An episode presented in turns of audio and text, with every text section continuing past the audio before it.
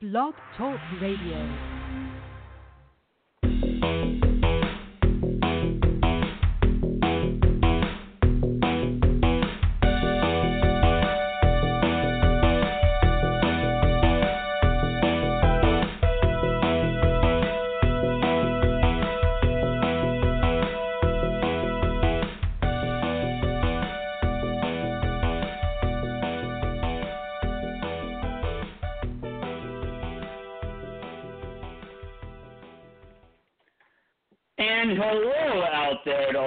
Metsian folk. Happy New Year. Welcome to 2020. You are here with a Metsian podcast, and what a great episode we have for you. First of the new year. Uh, so we are we're happy to come together to talk Mets with uh, all of us uh, of a Metsian podcast. And uh, without further ado, I'm going to bring on my tandem, uh, co-conspirators, as we sometimes say. Uh, let's start in Brooklyn, the closest currently in vicinity to me, as I am in Flatbush and he is in Bensonhurst. What is going on, Mr. Mike LaColon? What is up? Happy New Year to all. Happy New Year, and uh, we're going to go a little north. Uh, I guess I guess uh, northeast, if you will, to uh, uh, Connecticut, and uh, we got Rich Sparago. Happy New Year, sir. Happy New Year, Sam and Mike, and uh, to everyone out there. And it's um, it's 2020. A brand new baseball season is. It's, you know, we can see it there. It might be a bit in the distance, but it's starting to become more visible, and, and we're excited to talk baseball tonight.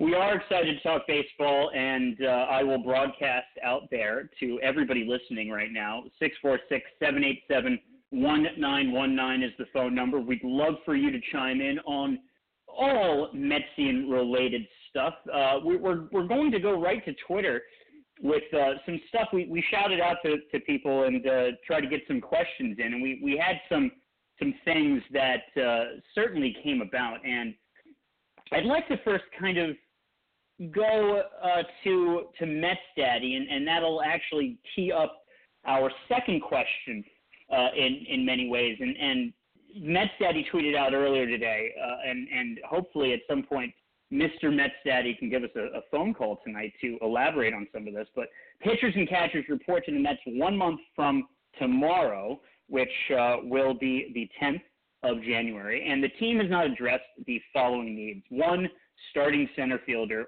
two, backup catcher; and thir- uh, three, another bullpen arm. So with that I will also go to Judy K, based at Baseball Gods 16. Uh, wants to know more about what would like to see the Mets do about the catching situation. So I will go over to Mr. Mike first uh, about this, and you can start with the catching situation. You can elaborate on some of those other stuff with Mets Daddy. What what what is your take on all of this? What did the what do the Mets have to do before one month from tomorrow? Well, they added Ali Sanchez to the 40-man roster, so I don't see what the problem is. Of course, I say that with jest. Uh, you know, they're going to go into the season with Nido, Ramos, and Ali Sanchez is third in, or at least on the 40-man. Uh, you know, you really can't knock Wilson Ramos uh, for his offense production, offensive production last season. Uh, but you can certainly uh, make a case against his uh, defensive abilities. I, I would just like to see him uh, improve. I don't know if he can. You know, it's a situation where his his his knees are going, so you know that agility and the ability to, you know, get your get your hands on, get your hands in your mid on those balls outside of the zone in the dirt and etc. Uh, you know that concerns me, and I've always said it very, very plainly that I want a receiver. I want a superior receiver uh, for my backstop. Offense to me is a is a non-issue when it comes to catching, especially with this rotation that we've tried uh, vigorously to put forth over these last couple of years uh, and, and because of injury, you know, it never really materialized in all five at one time. Uh, you know, with this pitching, I, I sort of demanded uh, defensive superiority for my backstop, and we never quite got that. You know, uh, and what do I mean by that? You know, the Jerry Grote type, if we're going to keep it in Metsian terms. Uh, and you know, I would expect my my my corner infielders and my and my outfielders to supply enough offense, you know, to uh, to mask any offensive deficiencies from the backstop. That's my position. I want a superior backstop. I want a superior receiver, uh, and, and somebody who's going to work with my pitchers instead of just working for them. Rich, do you think that the Wilson Ramos uh, case is overblown sometimes in terms of uh, uh, what he brings negatively to the table? Um, it, you know, it, it seemed as if there there were a few things that were magnified about this team in the middle of it, and uh, Wilson Ramos seemed to respond in many ways to the criticism and also not let the adversity of the whole Noah Syndergaard thing get to him uh, and he continued to rake during that time. So, what's your take on Wilson Ramos? Well, you know, if you look at Ramos's numbers, you know, you see 14 home runs, 73 RBIs, a 288 batting average, and an OPS of 768. Now, those numbers aren't going to make you forget Mike Piazza or Johnny Bench, but on the on the other hand, it's much more production offensively than the Mets have gotten from the catching position for a couple of years. I mean, let's remember, you know, they had the likes of Rene Rivera back there as recently as 2016. Um, you know, it was obviously a, a split job with Rivera getting some of the run. Um, so, uh, offense out of catcher has not been something the Mets have had a lot of in the recent past. Now, and you add Ramos, and those numbers are quite respectable. So you have to look at the whole picture, though. You know, to Mike's point, what kind of a receiver is he? Well, Ramos is bad. You know, uh, you don't you don't hear you don't often hear pitchers complaining about a catcher when it's there's not something to it. You know, I don't think that was Noah being a, a bitch as they say. You know, I think there is something to it. You know, Ramos doesn't frame pitches well. He certainly appears to be lazy on balls out of the zone and balls in the dirt. Um, his efficiency with throwing people out leaves a lot to be desired as well. So going back to those numbers, you know, 14 home runs, 288 average, 73 RBIs, those are solid, not great, but solid. If you match that up with a solid receiver, you'd have a good player, but it's not. You're matching up, you know, B solid B offensive numbers with probably D catching. So Ramos isn't going anywhere though. I think he they are committed to him as a starting catcher. And I think what Mets Daddy was saying is what about backup catcher, right? Because I think he's I know he's not a huge fan right, of, of Ramos. They they've resigned themselves. I think we resigned ourselves. The Mets have as well that Ramos will be the starter. So we're going to do backup wise. Well, you know, I don't have much of a problem with Nido. Nido is my Duffy Dyer. You know, he's a good receiver, like Mike was saying. Good receiver. uh, not going to hit a whole hell of a lot, right? But he's your quintessential backup catcher good receiver, not going to hit a lot, but the pitchers enjoy throwing to him. Here's the rub with it, though. The rub with it is if you were happy with your starter and your and your second catcher was playing one game a week, you know, starting one game a week, fine. We're not fully in love with our starter either, so now the backup catcher might get a little more action. And Nido is, while he's a solid backup, he's almost a part-time player, not really a backup, if you know what I mean, because of the situation with Ramos. So, and you're not getting much offensively out of him. So, long story short, they could use an upgrade there. Uh, for all the reasons I've said, I do, I do think they can use an upgrade. A lot of people say Lucroy, you know, Lucroy is available, and he is. Um, would he want that job? Would he want a part-time role? Maybe he would, maybe he wouldn't. He fits the bill of being a veteran. Um, and I'd like to quickly touch on the two other points that that Mets Daddy made. They haven't addressed center field. I agree with that. You know, center field is probably the most one of the most important positions on the field, if not the most. And what you're looking at right now is the platoon of Nimmo and Marisnick, I would assume. You know, Nimmo would not really play against left-handed pitching. Marisnick probably would. Who is Brandon Nimmo? Is he the 400 on base guy, or is he the guy we saw last year? Hard to know.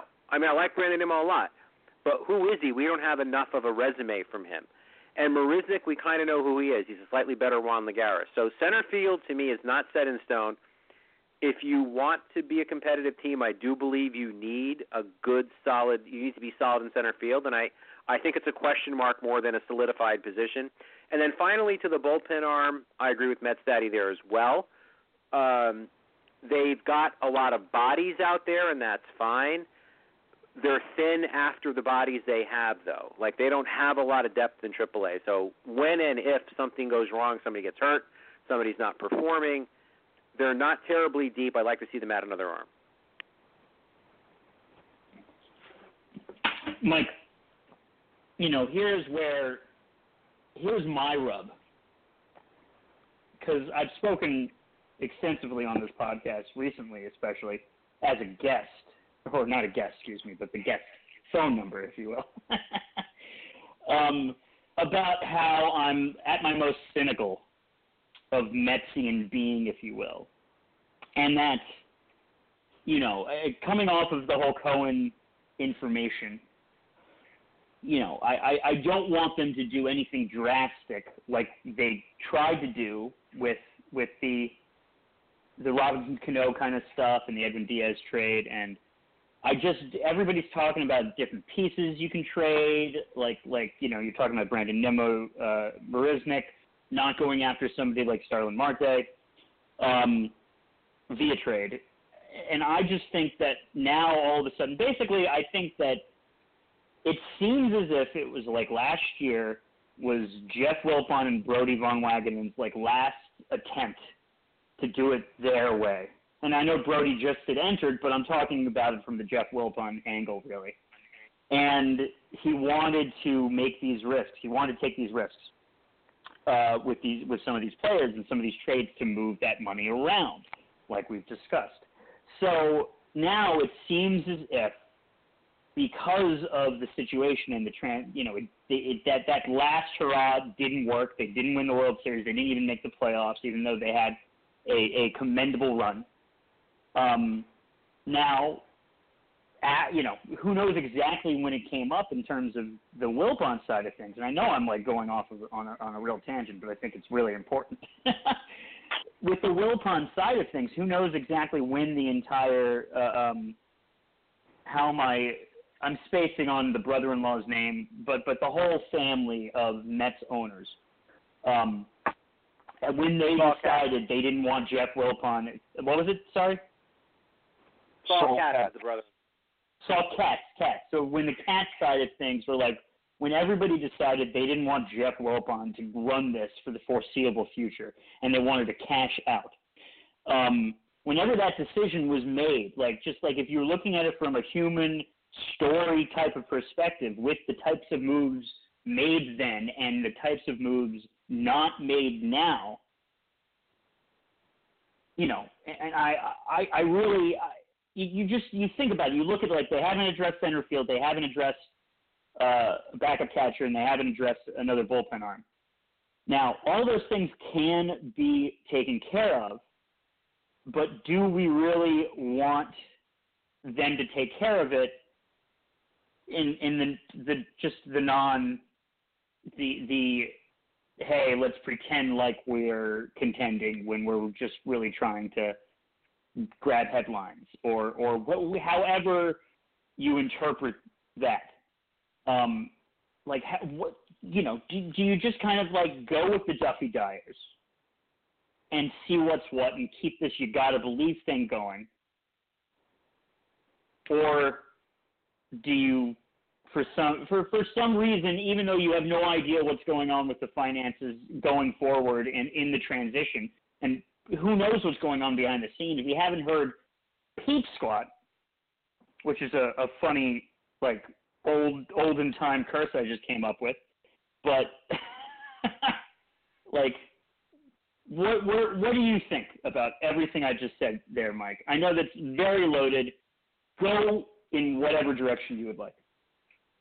Well, I mean, I still find it odd that, you know, the announcement the team was up for sale to Mr. Cohen, you know, and there's no follow through, and that's what that's what I find ponderous. I, I've never seen this negotiation go down. Okay, I'm going to sell you the team, but you have to wait five years.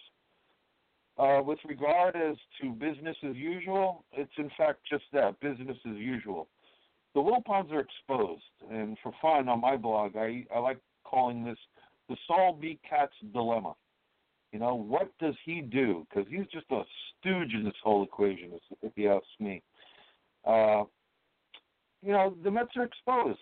Everyone knows their situation. Uh, this whole fraud transaction going down with Steve Cohen just exacerbates the matter. So, business as usual. And Sam, you know what I always say: you can't be disappointed with what you don't expect. Uh, and, and in that regard, you know, I expect Jeffy to operate in this manner. You know, that Cano trade, uh, that was creative. That was, uh, I, I'm not saying I, I agree with it. I'm just saying that it was a bit creative. It was uh, out of the box somewhat. Uh, you know, in, in order to uh, get fresh faces, Berti had to figure something out, and, and that was – an effort. I'll give him that much. Uh, obviously, it hasn't worked out to our satisfaction just yet. Uh, but you know, uh, Jeffy's in charge, and and ownership is hurting financially, and you know the the ruse that you know they want to spend less money more wisely is just that a ruse. Uh, we know what situation they're in, so whatever comes out of his mouth, i.e., Jeffy, you know, I, I pay no mind to him. I'm just waiting patiently for hopefully the sale of the Mets to uh, come to its fruition. Rich, you know, I had I had something uh, specific in mind, but I kind of I kind of tailed off there uh, just because of some tweet. but um, I'll go back to some other things I was thinking about regarding going to you. Um, what is your take on, on, on all of that? You know, you're talking about what these things need to be done, but in the context of everything that I just mentioned, what is your take? It's a big unknown to me, Sam. Um, you know, I want to believe that, from what I've heard, and you know, tell me if you guys have heard differently. The vote and expected approval of Cohen could come as quickly as February, right? So, okay, so let's just say he's approved then, and he's probably thinking he's going to be approved now. I have to assume that he's going to. Who cares when on paper he officially takes control or all that nonsense? if he's paying the bills, he's infusing the money, he should have a pretty big say in what goes on. So I want to believe that the availability of his resources should be very quick and that that resource availability should be able to drive some things that they could do, such as adding a bullpen arm, such as maybe adding a veteran backup catcher, or if they have to spend some money to, to land a center fielder, you know, throw some money around somewhere, they can do that. So I want to believe that all that will happen. But the whole thing, I, the whole thing's an unknown. I, I mean, we don't know. Is Saul is um, is Cohen exerting any influence now? Is he not?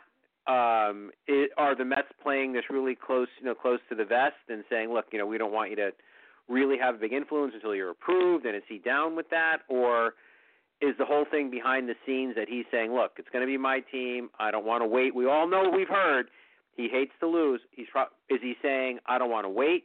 Start doing what you have to do. I'm funding this thing. I'm good with it. You know, I'm okay with that plan. Which of those is happening? I don't know.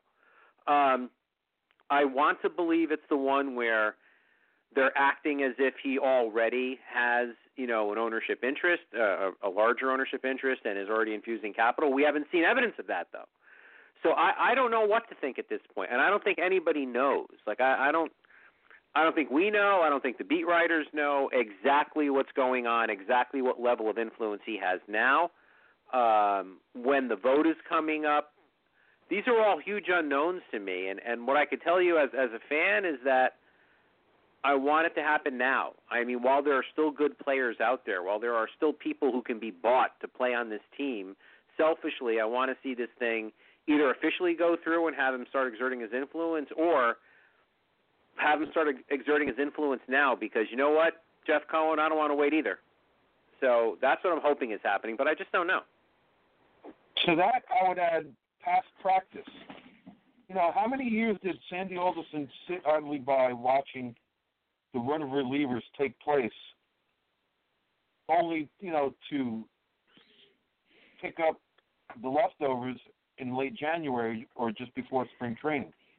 He had a killing almost, in the winter meetings of 2011. John Rauch, Frank Francisco, that was a killer winter meetings, bro. but, but the point is, you know, Sandy Alderson did that year in, year out.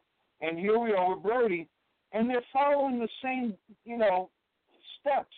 They sit idly by, let the runner relievers take place, and they're going to wait till the end of the month and see what's left over and bring them in. They've already signed. I'll ask you guys. I'll, I'll, they've signed the obligatory cluster of minor league free agents and invited them, but otherwise, this is the same practice that we've been under. So I'll, I'll ask you this. I'll, I'll ask you this, uh, um, and and I want to go back to you first, Rich, because um, I'm I'm remembering what I wanted to ask you. Um, I'll ask you this: number one, based off of what you said, if indeed that's why it's so quiet, it's darkest before the dawn. We're going to hear something in February. Um, they're in wait and see mode till they possibly have some some money involved, and with the whole five year thing, and this is what I was talking about earlier. Why would you like like what kind of ego thing and what kind of control thing is going on uh, to imply uh, with the Wilpons that they need to wait for 2.6 billion dollars or whatever it ends up being because of their debt um, to, to to have that money. It, it, it is, and, and that's why you know going to the word Mike says, ponderous. And it goes right back to what I said earlier. Help. Uh, someone needs to help me understand what the hell's going on. You know, and to Mike's point, the only the only conclusion I can come to is the one I don't want to come to, which is Cohen's money's not available yet. There's something going on out there where you know people are watching the situation and saying, "Hold on, buddy. You know, we know the Mets don't have any money, and you, you're not approved yet. You're a 20% owner. You can't, you know, be throwing in all this, whatever the hell." But if you look at the way they're operating now, as Mike said, the pattern is like it's been since 2011. Eh, right, it's exactly the same. We're watching Will Smith, Will Harris. We're watching these relievers who could clearly help the Mets go to other teams while the Mets sit on their hands and and will probably, you know, pick up the scraps as Mike said. So as much as I want to believe that something and I, I hold out hope that something will start to change and we'll see Cohen's influence and his money, what other conclusion can you come to that somehow that's not the case? Whether Cohen's holding up, you know, saying I'm not going to do this until I'm officially approved, whether baseball saying we know exactly how much money you have and this guy can't start exerting himself now um, until we approve him and we're watching it. I don't know what the reason could be, but the symptom that we see is that they're operating in the same manner, which would indicate they don't have his money and his influence available. Right. So it's frustrating. It, and the bottom line as a fan, it's probably more frustrating because the past few years, you know, the past what eight years, nine off seasons, we knew we knew the Mets were shopping in the bargain basement. They're going to wait and pick up the scraps. We're going to it's going to suck and we're going to deal with it. Okay. Well, now it's kind of like, well, you know, we don't just have some money coming. We have one of the most wealthy men in the entire planet who wants in on this thing. So now we've been teased. Now it's like, you know, you just ran a marathon, you're really thirsty, and somebody's holding a big old water and you just can't reach it. Now it's even worse. You know what I mean? and um, and it's like and, and it's a bit more frustrating than usual because of the unknowns of it all. Here's a little snippet from a Mike Lupica article on NewYorkMets.com. Mike Lupica asked Mets COO Jeff Wilpon to give him a question he'd very much like to see answered positively for his baseball team, and Jeff Wilpon said this. can Diaz, Familia, and Betances return to the elite levels that they have all performed at in the past? That was Jeff's answer. So, you know, steady as she goes. Same operating procedure, whether When it be was this Sandy article? or Brodie. Say again? When was this article? Uh, Lup- Lupica? Yeah. Lupica? Mike Lupica, yeah. Wow. Well, he's writing for Today. MLB.com, and I guess uh, you know, NewYorkMets.com picked up and uh, picked up on the story and, and, and posted it on their site as well. So, So, Jeff Wilpon. So, so like I was uh, at some point in uh, the conversation here, I was thinking to myself, when was the last time we've heard Jeff in public? And apparently, it was today. Well, you know, uh, at least well, Mike Lupica heard him. We didn't hear him, and that's what you know, and that's what really matters. I mean, he could talk to Lupica all he wants. It's the fans that are ones who are paying to see their product. You understand? So, Sam, you know that still holds true. We want to hear from him. We don't want to hear from him through an agent, quote unquote. So, you know, that's Jeffy's plan. He's banking on Diaz, Familia, and Betances. yeah. And in the meantime, look what And Alonso to hit 62 home runs. Yeah, and, and in the meantime, you know, the Braves were quick to pounce on available relievers, which was our major weakness of the 2019 season. Now, Rich, I will ask you this, and I'm going to go in a positive direction real quick. Real quick, readjusting. You are listening to a Metsian podcast with Sam, Rich, and Mike. Uh, we are closing in on the 8:30 hour on the Eastern Seaboard. Uh, Rich, um, I, I will I will go to right to this. What do you think Pete Alonso can do going forward?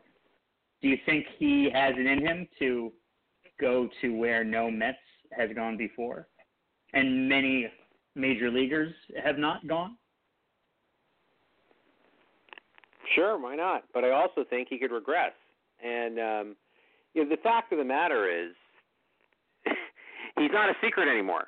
And nor was he in the second half of the season. No, he had that big slump, the big home run hitting slump, right around the All Star break, right after the All Star break. Was it the home running contest? Who the hell knows? But I don't think it was. I think it was the league caught up to him and they adjusted. And to Pete's credit, toward the end of the season, he adjusted back. Well, that's the way it's going to be for hopefully the next, you know, 15 years of his career it's going to be a matter of that. You know, pitchers adjusting to him, him adjusting back. Which way will it go?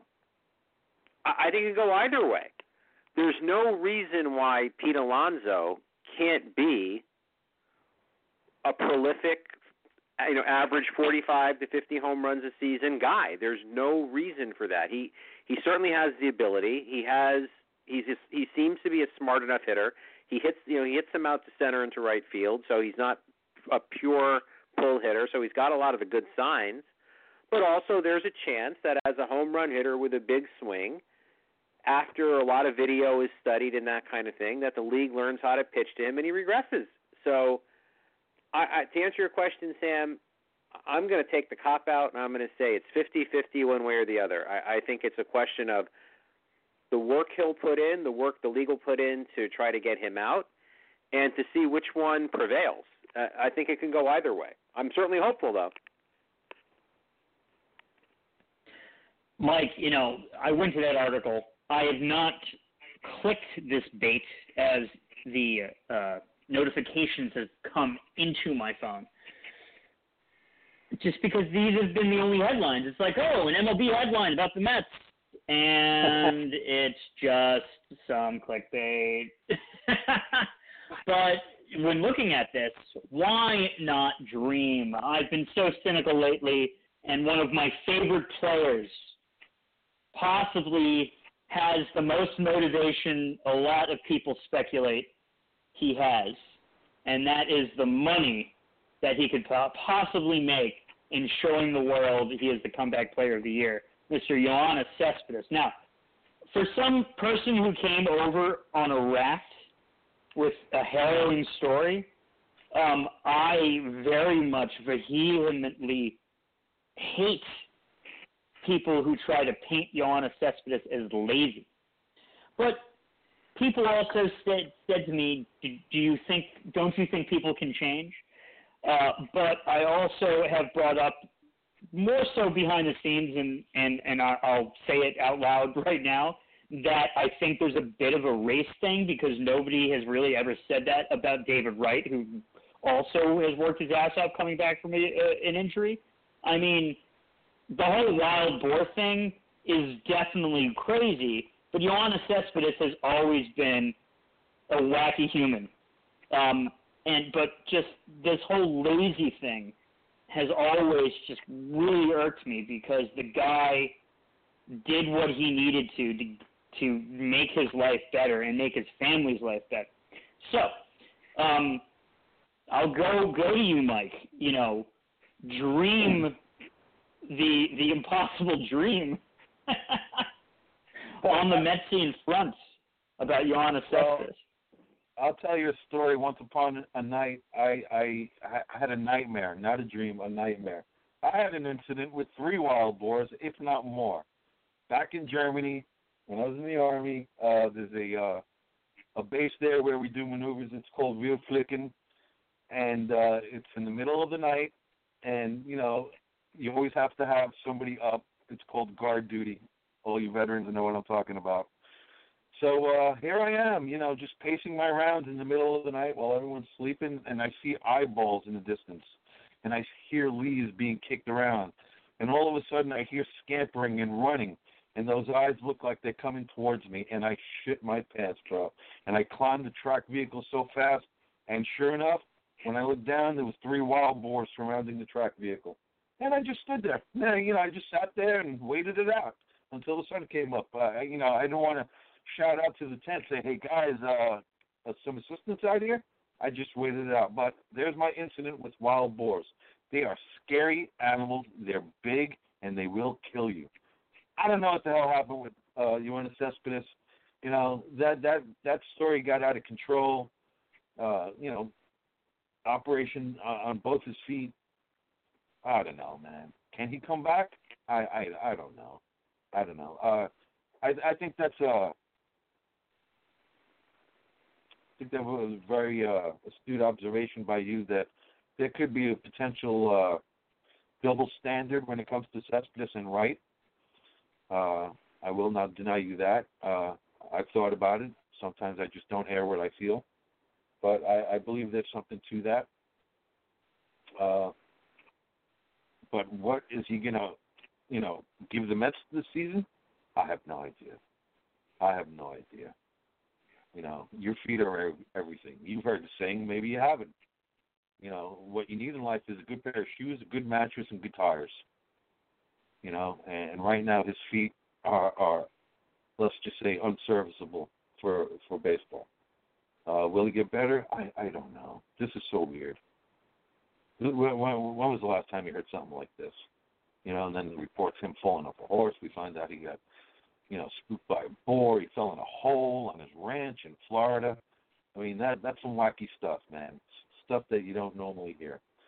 Uh, but he's a he's a flamboyant guy. You know, he shows up to spring training in his uh, in his uh, you know whoopties and I I won't things like that against him. I this is just one of those freak things. I think I hope you know, but uh, very uncommon. So I, I just don't know what to say about it. I, I you know I will never accuse anybody of being a malingerer, and I I don't think baseball players are lazy. You know, I think you know, just like us growing up uh, playing games.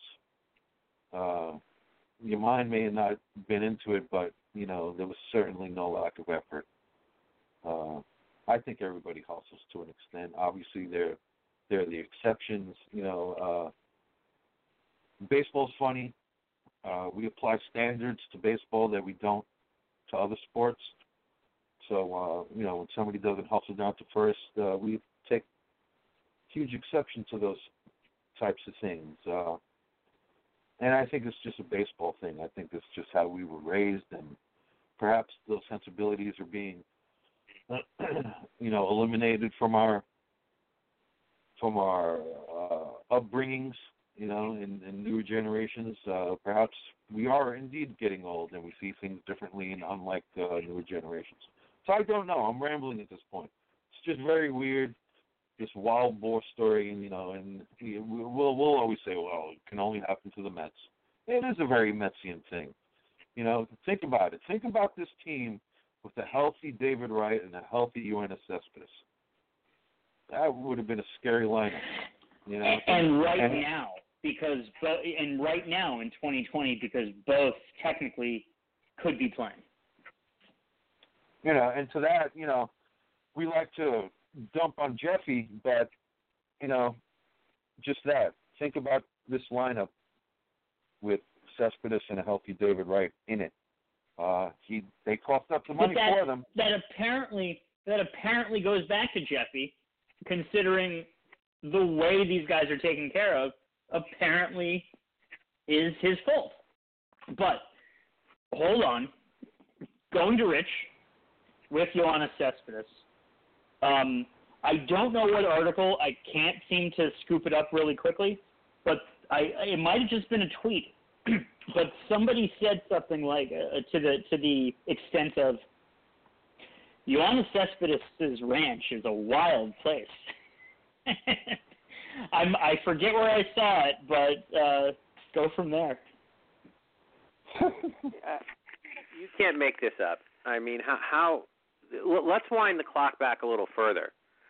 You know, the start of the 2018 season, right? And and then he goes down, and then he disappears. Then he's getting better, and he makes his appearance at Yankee Stadium.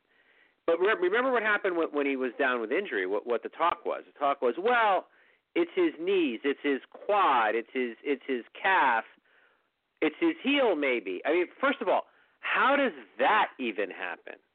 How, oh, this is truly only the Mets. How can how can three different diagnoses be out there? And so then he finally comes back, Yankee Stadium, DH, hits a home run in the game. I think he had a couple hits in the game. Mets win the game, and then after the game, they're like, "Well, Cespedes said he has heel problems and it's degenerative and it's only going to get worse." Mickey, what do you know about that? Oh, we don't, I don't know. I, I, I don't know. And, and Mickey has to answer the questions, and which a manager should never have to do about a player's health, about a player's long-term health. And then it turns out, yeah, you know, it really is the heel, and it, what he said is true. It really is degenerative, and it really probably does need surgery. And it's like, what? Where is this coming from, and why is it coming from the player? Why didn't anybody know about this months ago? So it starts yeah. with that. It starts with uh, uh, basically a cluster, you know what, of of misdiag or I'm sure it was misdiagnosed, maybe it was bad information out there. The guy's rehabbing. They force him out there at Yankee Stadium, and then he's down for the rest of the season. Then this whole thing, he fell off a horse. He stepped in a hole. No, really, there was a, a wild boar and a tarp, and and he took, you know, went to take the tarp off. The boar charged at him. He got scared. He fell in a hole or whatever the hell. Um, and that's how it happened. I mean, how can you make sense of any of this? I mean, do we really know what happened? Was it a wild boar? Was it a horse? Was it a whatever? Um, I don't think we know the exact story. What we do know is that the Mets felt they had enough evidence against him to pursue the contractual relief. Cespedes probably felt, damn, they do have a lot of evidence against me, so I'm gonna, you know, get what I can, get my six million as opposed to my twenty nine, at least get something out of this. So Cespedes must have been convinced that the Mets had a pretty strong case. And I, so here's where I am with it, Sam. To answer your question, I, really don't care anymore. I, don't care what happened. If it was a wild boar, a python, a boa constrictor, I, I don't care what it is. I, I care about. I really don't. Seriously, I don't. Um, I care about two things is this guy going to play? Right, and if so, how how good is he going to be? Uh, and he certainly he's saying the right things, and I'm not too proud to have him back on my team. That guy's a that guy's a stud when he's healthy. So if he could play, great. I'm not counting on it, but if he could play, that's great. And the second thing, and this is something we've talked about in this podcast for years, they got, by my math, $23 million of salary relief. Yeah. Where's it going? I haven't yeah. seen a reliever sign. No have you? I mean? I haven't. Uh, right? I Where's love, that money? I wish Page Six. I wish Page Six was following Jeff Jeffy around. Um, so, I, I, like, you know, Mike, I'll, I'll go from Rich to you on this. I forgot about his seg- his last Mets game. I forgot that that's how this all went down.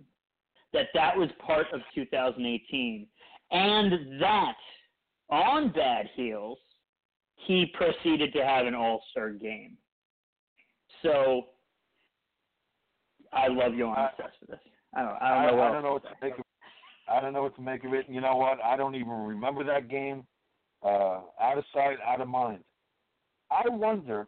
But before I get that, you know, Rich threw threw out there how the Mets recouped real money from Cespedes, and, and as far as evidence goes, you know, his agent, no protest from him. The players' union, no grievance from them. So whatever evidence the Mets had against Cespedes apparently seems to be very real, because no protest over the money, none that we're aware of. Uh, that you know went very smoothly. You did this, we're recouping that. That's it. I, I heard no dispute. So there must be some very real evidence. And I would love for a golf a golfer to call in because we know that Cespedes was such a habitual golfer. He he even said he golfed every day. I wonder, you know, now golfing is a a standing game. Between playing golf every day and standing out in the outfield, I wonder if that contributed to uh, his uh, uh, lower body His ailments because it seems like there were so many. So I wonder. You're sa- you're After- saying that since he stayed, like he generally speaking, like he should have been, you know, maybe having a good workout earlier on with his legs, but but like he should have been kind of just like you know taking it easy during because he was waking up every morning it seemed to go golf. and, and you know you're on your feet, and you know there's a lot of standing around in baseball, and you know that takes its toll. Standing takes its toll. Blood pools at, at, in the bottom of your feet. You know, if you lock your knees, you stand a chance of uh, passing out for lack of blood flow. Uh, you know, so I wonder if being on his feet for, let's call it, I don't know, 18 hours a day, be it golf and a game, I wonder if that had anything to do with it, physically speaking. Uh, again, you know, and because where did I get that notion? Well, I don't know. Maybe it was is Smithsonian Channel or whatever. You know, they were doing uh, a thing on the uh, the Buckingham Palace guards and how you know if you observe them, they rock ever so gently to maintain blood flow in their legs because they do all of them at some point or another faint on the job because they're standing all day. And being in the military you know in parade in formation we were told you know try not to lock your knees for extended periods of time. It takes its toll on you. It takes its toll on your back. And and yeah it, it has a, a lot to do with blood flow and you know it pools at your feet. So if blood pools at your feet you know did that anyway impair his heels his ankles his shins? Who knows i don't know i'm not a doctor but i just wonder I I wonder though whether he can hit a home run with the entire uh, uh, amount of blood that he has in his body in his legs because he just seems to be an absolute beast.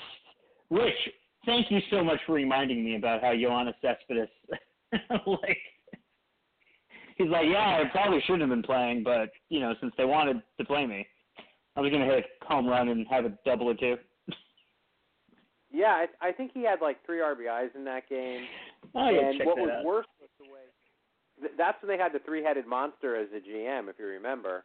Oh. And and they let poor Mickey have to answer the questions about, hey, Cespedes told us it wasn't his calf, it wasn't his quad, it's his heels, and it's degenerative, and he may have to have surgery that'll keep him out for a year. And and then And you're Mickey- his new manager. What do you think?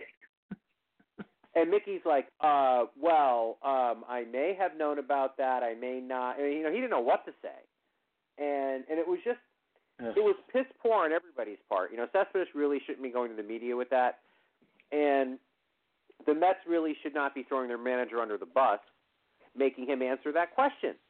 Um, it was awful. Especially It as a awful. first year manager who's never managed in any league. Right. Right. It was terrible. And and then then it goes from there. He has a surgery, and you know maybe he'll come back in June, July, maybe August. Who knows? But then, oops.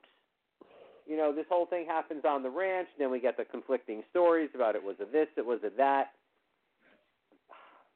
I know.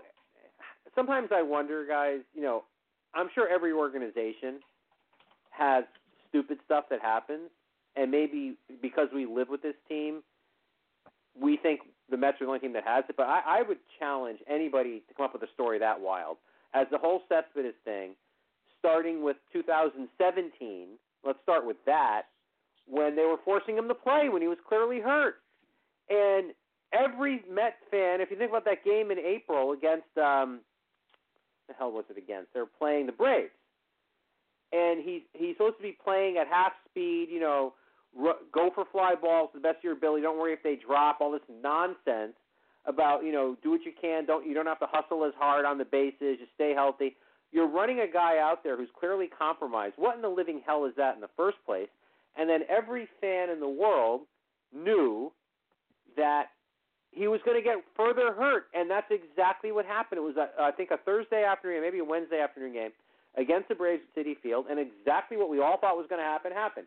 He hit a ball down the line. He was stretching it into a double, and he pulled up. And, and and start with that, and then go through everything else we've been talking about. How freaking how could anybody write this? I mean, seriously, you know?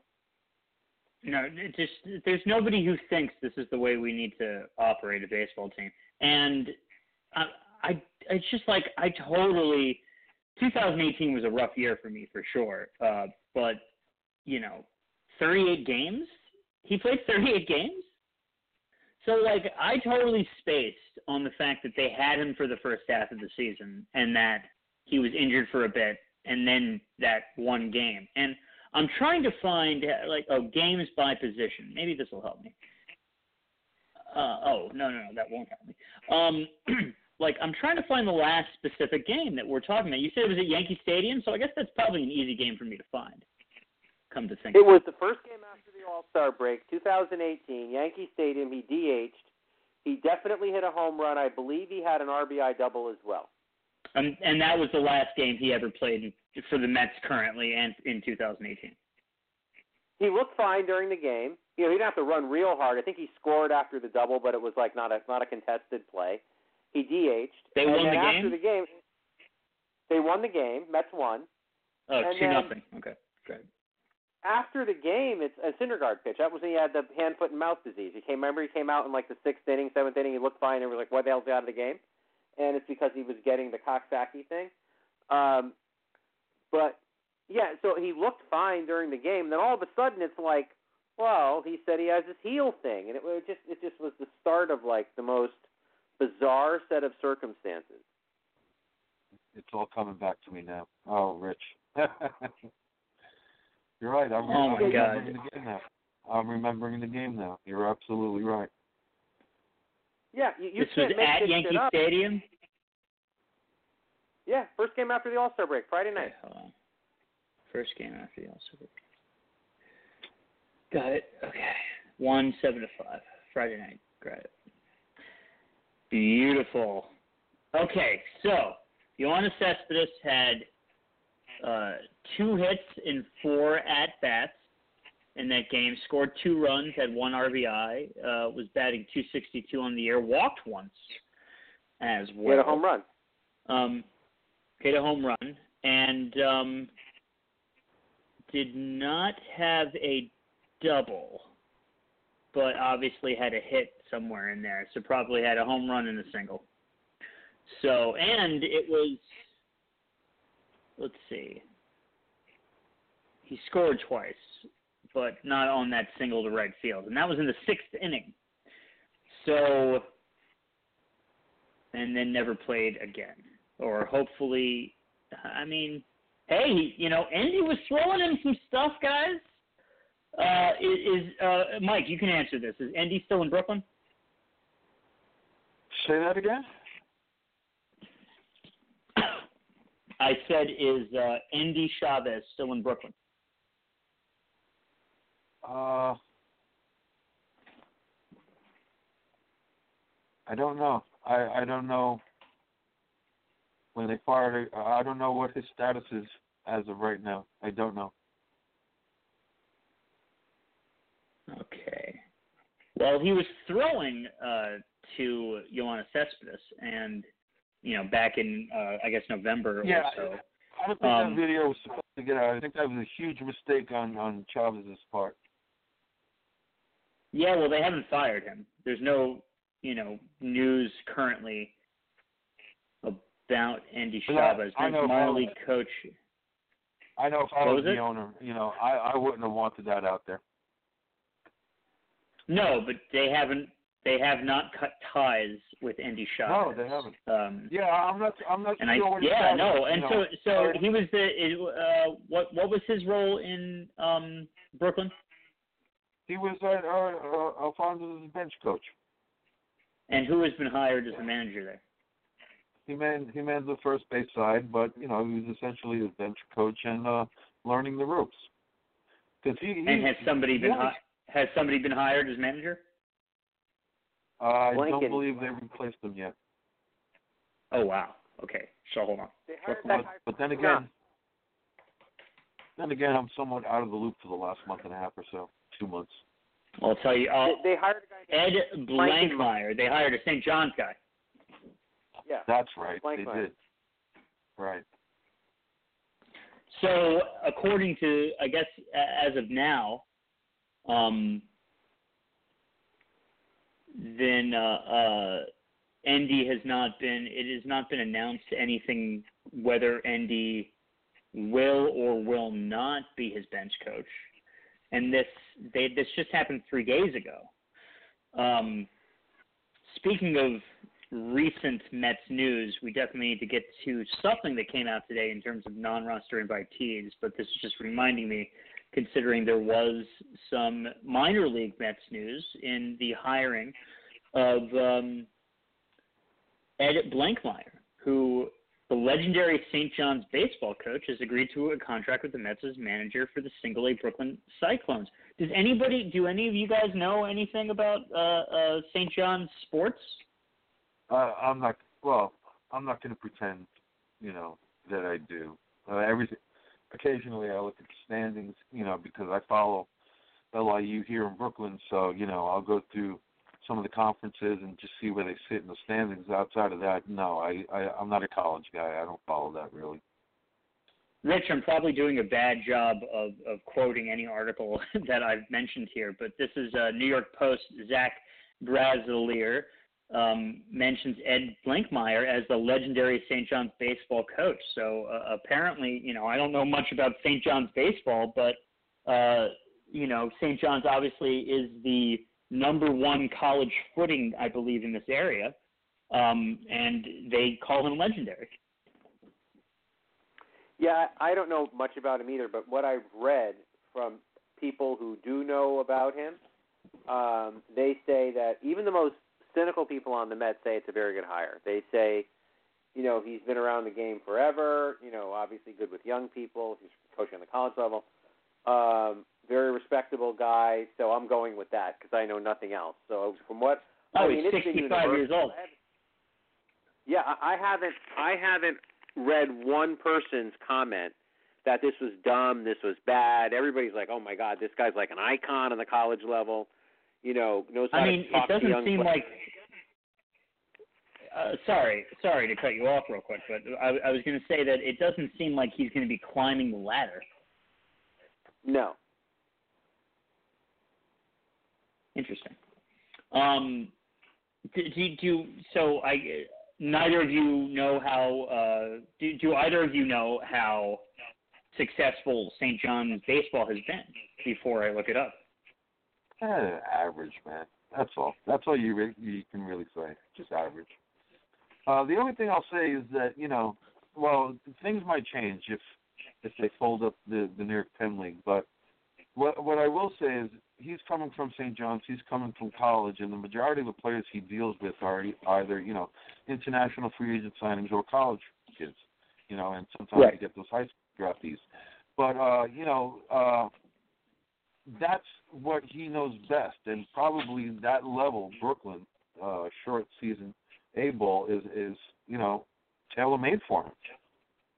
So this this is probably a, a great marriage, just because he's coming from college and he's going to be dealing with the same uh, you know types of age ranges that he was at St. John's.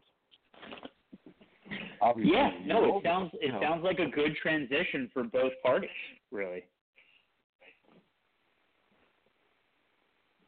I have no real issues with what Brodie's done insofar as restructuring the Mets minor leagues with his hires and, and his dismissals, for that matter.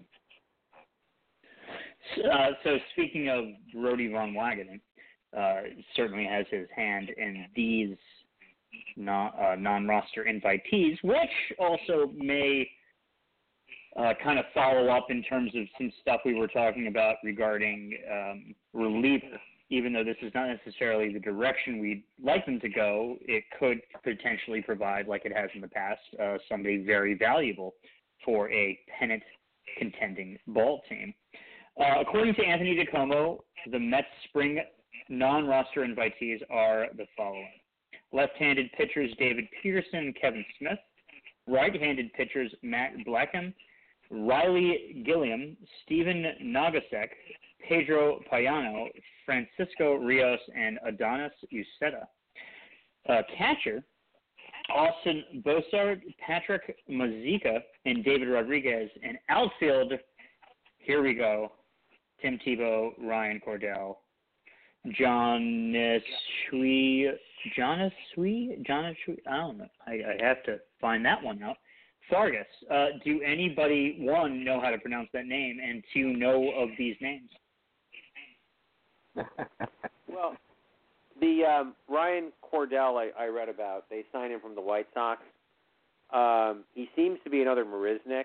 You know, really good speed, good defense, can hit a little bit here and there. I believe last year he had a mm, 50-ish games with the White Sox. So, look, add a depth piece, no problem. You know, you don't know what's going to happen. You add a depth piece with some major league experience, a defensive-minded center fielder. How can you have an issue with that? That's a depth piece. Um, the guy Broussard, I believe, is the catcher. I believe they got him for Jason Vargas from the Phillies. Uh, supposed to be a defense first catcher. Um, he believes he has gone as far as Double A. I don't think he's ever played in Triple A. Um, those are the only names that pop off the page to me as, as you know something I've heard something about. Uh, and to, I'm sorry to cut you off real quick. I I opened the article because that was on Google, and there was one more cut off on the Google uh, uh, uh, page of it. Uh, infielder Jake Hager. Mike, do you know anything about him? Not even going to pretend I do. Do you know anybody anything about anybody not named Tim Tebow? Know, I, I, I, I still can't believe he's still around. it's, well, and he was just Uh, no, injured again. You know what? I mean, these these are all John Does to me. Pardon me for anybody listening who's named actually named John Doe. You know, this was my mild. uh, this was my mild reference as to that clutch of minor leaguers, you know, acquired over the winter thus far. Uh, to me, I mean, it, you're just looking for diamonds in the rough. I I'm not going to pretend like I've been scouting these guys because I haven't. You know, uh, I'm not even trying to look at them. I'll catch up with them in spring training. You know, uh, too, well, too many well, names. Rich, uh, what about David Peterson? I mean, I think we've seen him before. Uh, he, he's a highly touted guy. No, he he is. I should have mentioned him. Uh, David Peterson is probably if not their best pitching prospect, certainly among them. Obviously, you know, with the, with the trade of um, Simeon Richardson and uh, Anthony Kay, I think um, David Peterson clearly has bubbled up to the top of the depth chart, you know, in the minor league system. So it might be interesting to see him in some spring training games, see what he's got. Yeah, that should be fun. David Peterson, uh, do we think, Mike? Uh, I mean, I mean, I know you know something about the minor league, so I believe you you are familiar with this name since he's come up. I believe the last two to three years. Um, are, are we talking potential? I guess with either even him or Kevin Smith, which is obviously, you know, Kevin Smith, Will Smith. We we got all the all the movie Smiths on baseball now, but um, David Peterson, you know, could either of these guys maybe be left-handed? You know, the loogie, the classic loogie. If you have a heartbeat and you and you're a left-hander, you have value. That's always been the the status quo. Can they? Yeah, sure. But, you know, in reality, they would have already been employed. You know, that's my approach to this. Well, I believe David Peterson's a, a prospect, though. Well, you know what I mean. I mean, we we would have heard he would have fucking. Oh, look, you see, I'm aggravated. That one slipped. I'm sorry. I'm sorry. I didn't know David Peterson's getting in between us that one slipped. I'm, I'm here stewing because you know this roll call of names. We're talking. You know, we're talking and these guys. Way, yeah. And just the way things have been going, and and the same old, same old. I mean, I'm here stewing, man. You know, I've been Listen, on break. I've I've been on board. Right, it, it, nothing. Month.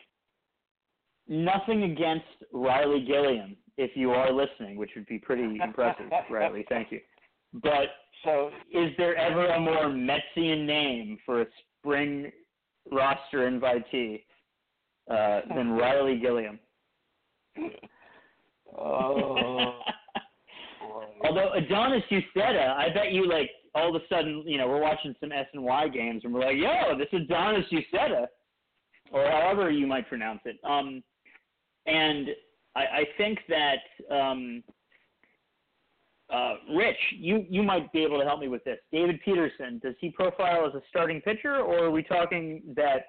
Uh, you know, I, I kind of I'm I'm kind of spacing on whether he's already coming in as a reliever or whether he'd be one. You know, it would be a dream if all of a sudden he's the fifth starter, who's like you know the diamond in the rough that Aladdin just found. Or wait, Aladdin was the diamond in the rough, but never mind. Um, did, you know, like like what are we talking here? What what do we know about David Peterson as I look him up? Projected as a starter. I mean, at least that's the Mets' hope for him.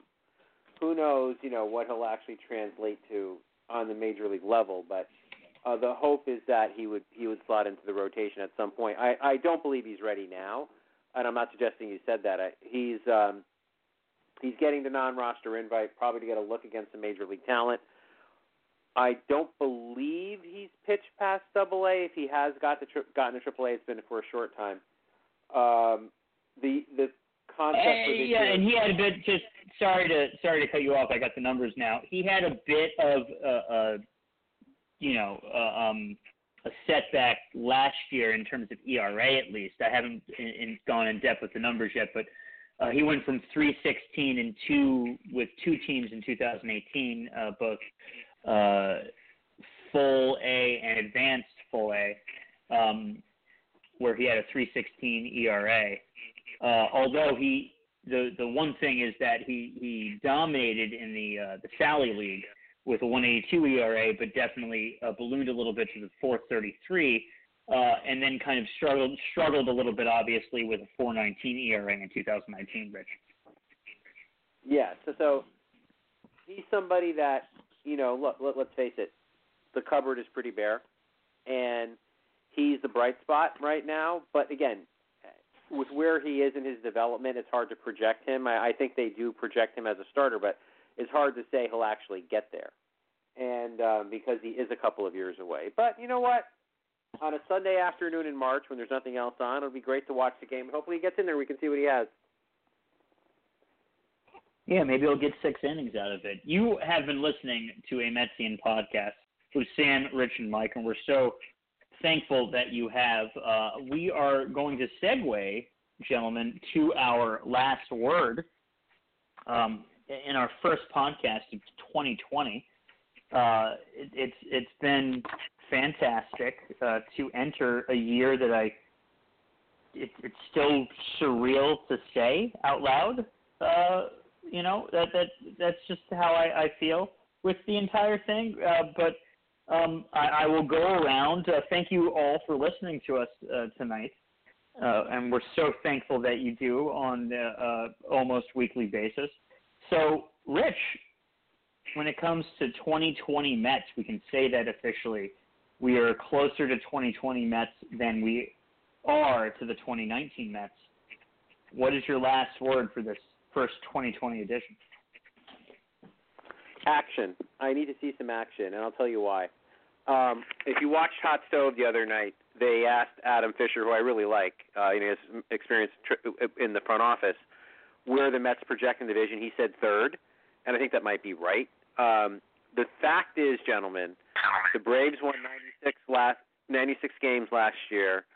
The Nationals are, were the world champions. So the Mets have stiff competition. Both of those teams have not sat on their hands. The Mets have made some modest moves around the edges, but you know, they're not a rebuilding team. They didn't have a, you know, a 65 win season last year, so they're close enough. But with what they've done right now, I think Adam Fisher is right. I think they are the third best team in the division. That's not going to get it done.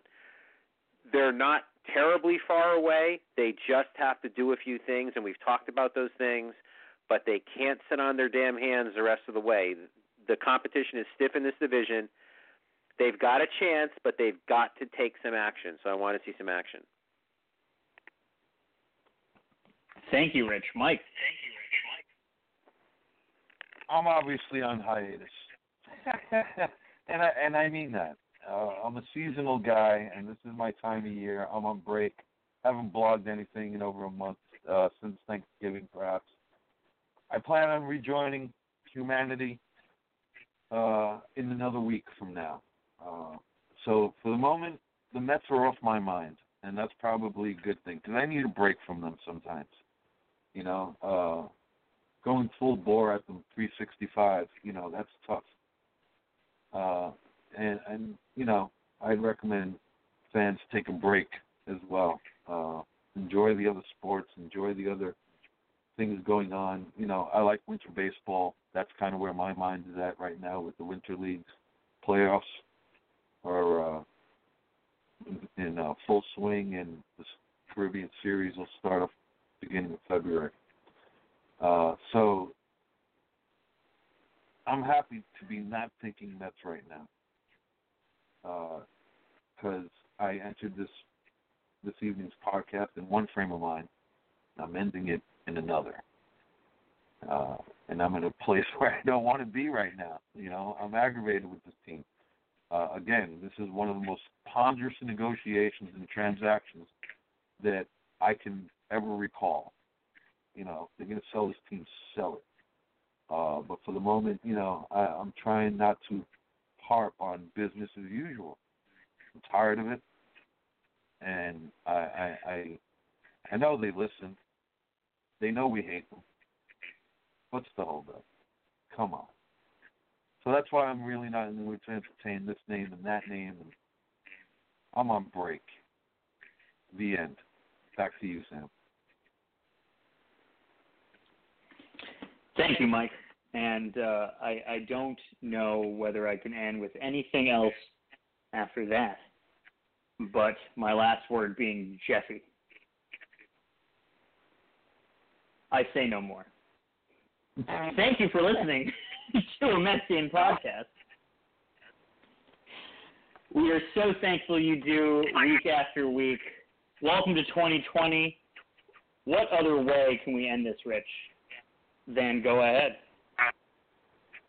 We might be mad at them, but we love them. And when we love them, there's only one thing we could say. Let's go Mets. Let's, Let's go. go. Go Mets. Mets. I know because of the way Blog Talk records that that that will be completely off. sorry, listeners, but that's the way this team sometimes is. Let's go, Mets. Take care, everybody. Good night. Have Good a good night. Thanks, Everybody.